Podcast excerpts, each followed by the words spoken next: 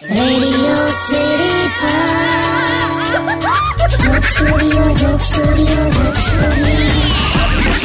નમસ્કાર welcome back Radio City joke studio પર અત્યારે આપણે કિશોર કાકા સાથે બેઠા છે.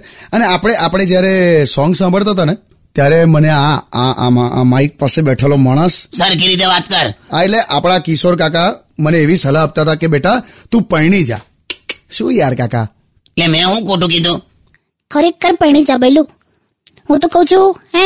પેલી સેજલ છે ને. સેજલ હા હા લા ઊભા રહો એક મિનિટ. કોણ સેજલ લા? અરે બિચારી ભણવામાં હોશિયાર છે દેખાવડી છે પણ એને લાઈફમાં છે ને પપ્પાનો પ્રેમ જ મળ્યો નથી. એવું કેવું યાર?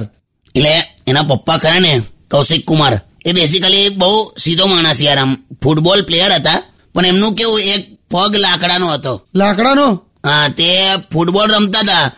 તો એમણે આમ કિક મારી. તો લાકડાનો પગ છૂટો પડ્યો ને આમ હવામાં ઉછળ્યો. ત્યાં સીધો ગોલકીપરના લમડે વાગ્યો. તો પેલો કોમામાં ગયો અને કૌશિક કુમાર જેલ ગયા. સેજલ પપ્પાને એટલું બધું મિસ કરે ને, પણ શું કરવાનું યાર? પછી કૌશિક કુમાર જ્યારે જેલમાંથી છૂટ્યા ને, તો સેજલ એમને લેવા ગઈ.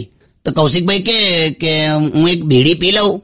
તે બીડી પીતા હતા આમ ફેંકી તે ગટરમાં પડી. તે પગ મૂકીને ઓલાવા ગયા ને તો બહાર જ ના આવ્યા પછી. સેજલ ને આ રીતે પપ્પાનો પ્રેમ મળ્યો જ નથી. તો હું સેજલ ને બાપનો પ્રેમ આપવા તૈયાર છું? લગનનું જવા દો યાર. બિચારી સેજલ. Only on